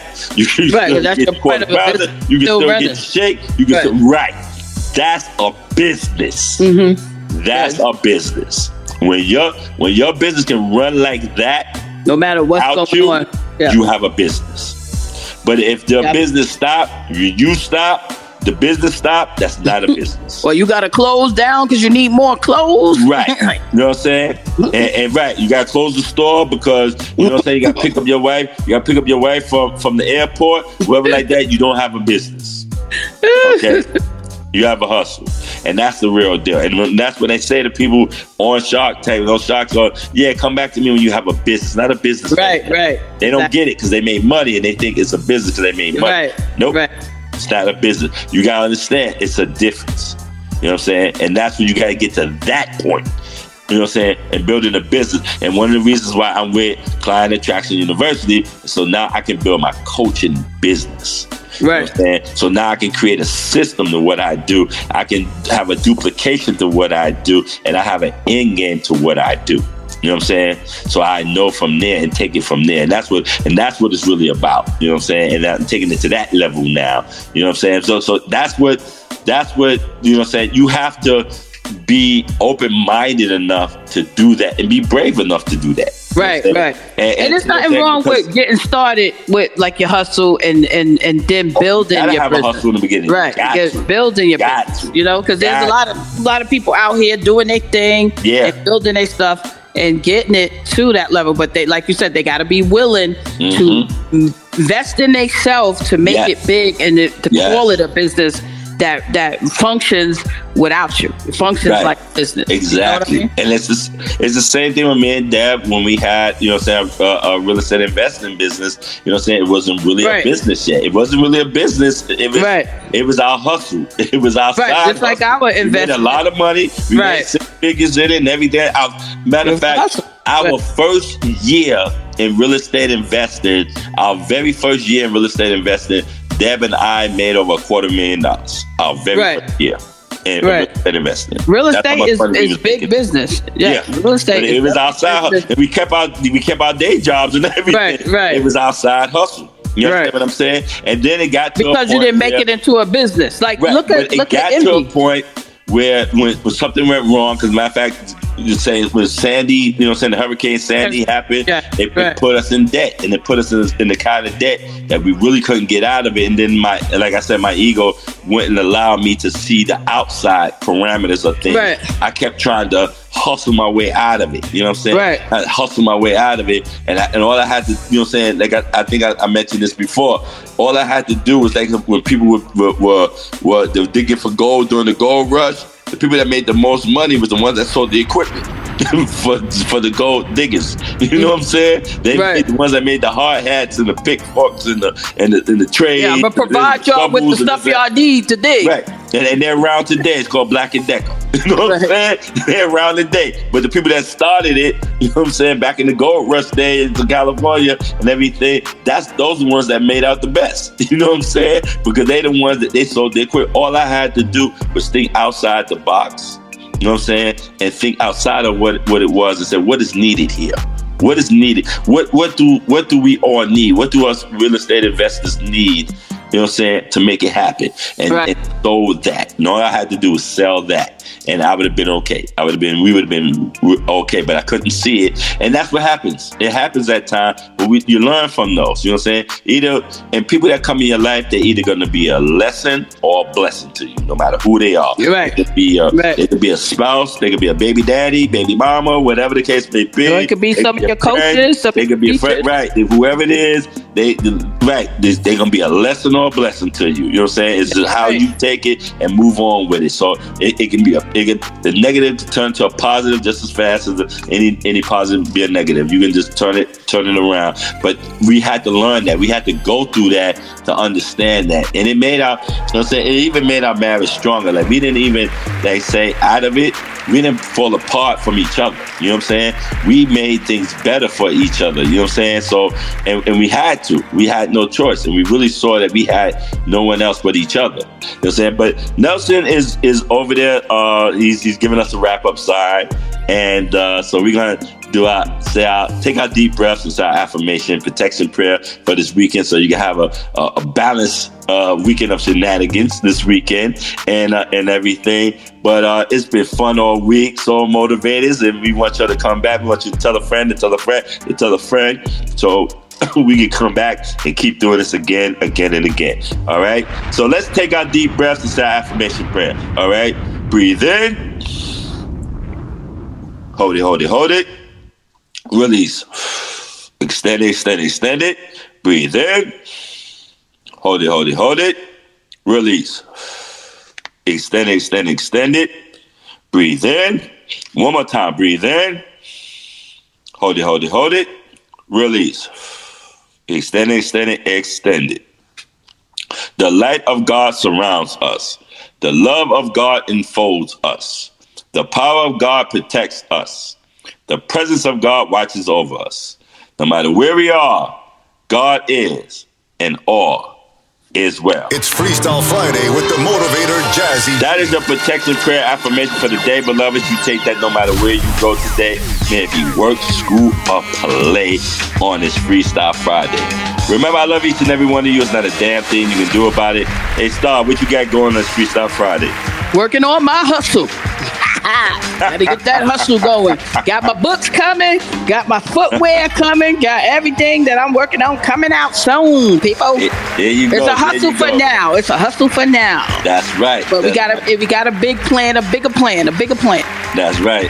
Hey man, me and Saul, we're gonna hit the road too, y'all. Hit you know the what I'm saying? 'Cause We road, both Jack. got books and, and programs and all kind of stuff coming out for you. We're gonna hit the road. Nelson gonna be with us and everything. He gonna do the music and everything. So we're gonna we're gonna have we're gonna have some fun. We're looking forward to seeing you guys too. So we'll keep you posted on everything that we're doing and where we're gonna be because we're definitely in 2024. We're planning on being everywhere. We plan on being in your town. Again, I say tell a friend to tell a friend so we can do this again and again and again and, And tell all the nosy people so they could spread the word. That's right, nosy people. We want you down. so They the best motivated, networkers. spread the word. Tell your nosy friends about us. hey, me, Starr Nelson, we're gonna take two steps to the rear, get on out of here, y'all. We're gonna have some fun this weekend. Hey, y'all stay blessed. We love you. Soul Motivators, hit us up. Info at morningcoffee.chat. Info at morningcoffee.chat.